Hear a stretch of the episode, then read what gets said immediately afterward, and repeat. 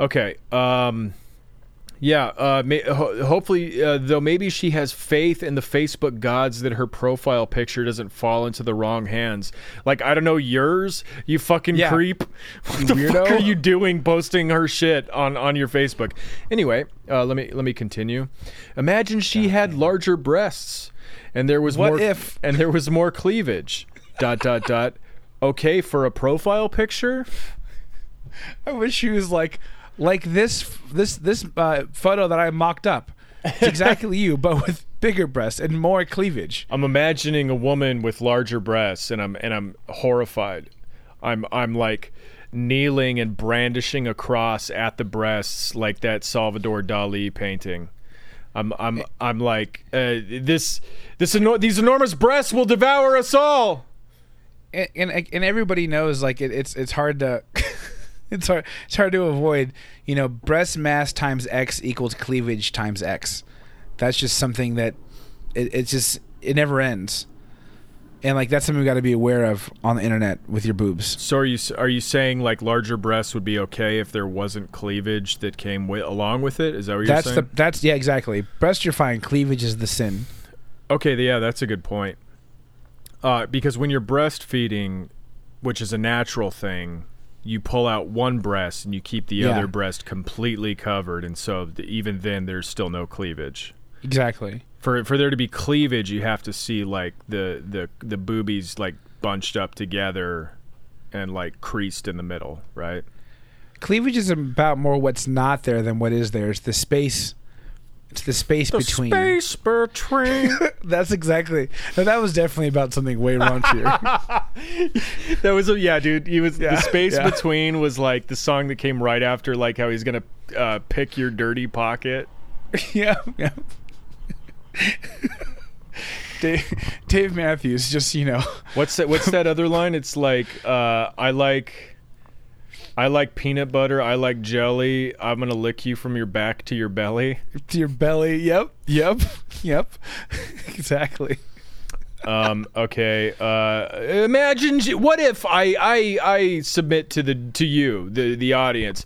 What if this woman had larger breasts? Would it be okay then? Think about that. Think about that. And when and when you reel in horror at the idea of a large breast woman, now think about what a hypocrite you're being at this modestly breasted woman.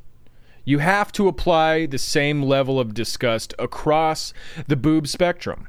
Yeah, exactly. It's it's you can't have you know, um, large cleavage privilege over here. Got to keep it real. Um, okay. Uh, I don't know. Sure. Yeah. Okay. I guess it would be okay if a big boobed woman had a profile picture. I guess I would allow it. Nothing matters anymore. Bikinis and porn and whatever. The dude is just like furiously masturbating to this tank top. Dot, dot, dot. But to suggest I am making something out of nothing instead of referring to something that is real. Dot, dot, dot. If you are someone who believes we can ever live in a world where people don't have automatic associations when you wear revealing clothing, then you're crazy. Dot dot dot.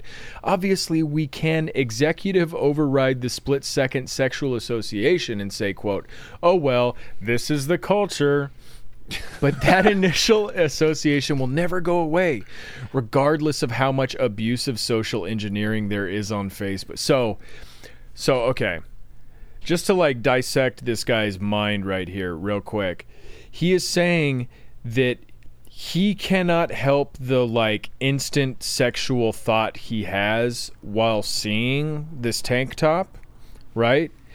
And uh, he um, he can only override that by saying well i guess that's the culture the implication here is that he hates like women's sexuality Yes, that's the culture here. Is he has a sexual feeling towards women, and that is like reprehensible to him that a woman was able to like evoke this feeling in him instead of being like I don't know. Hey, I, I got aroused by a lady and it feels good.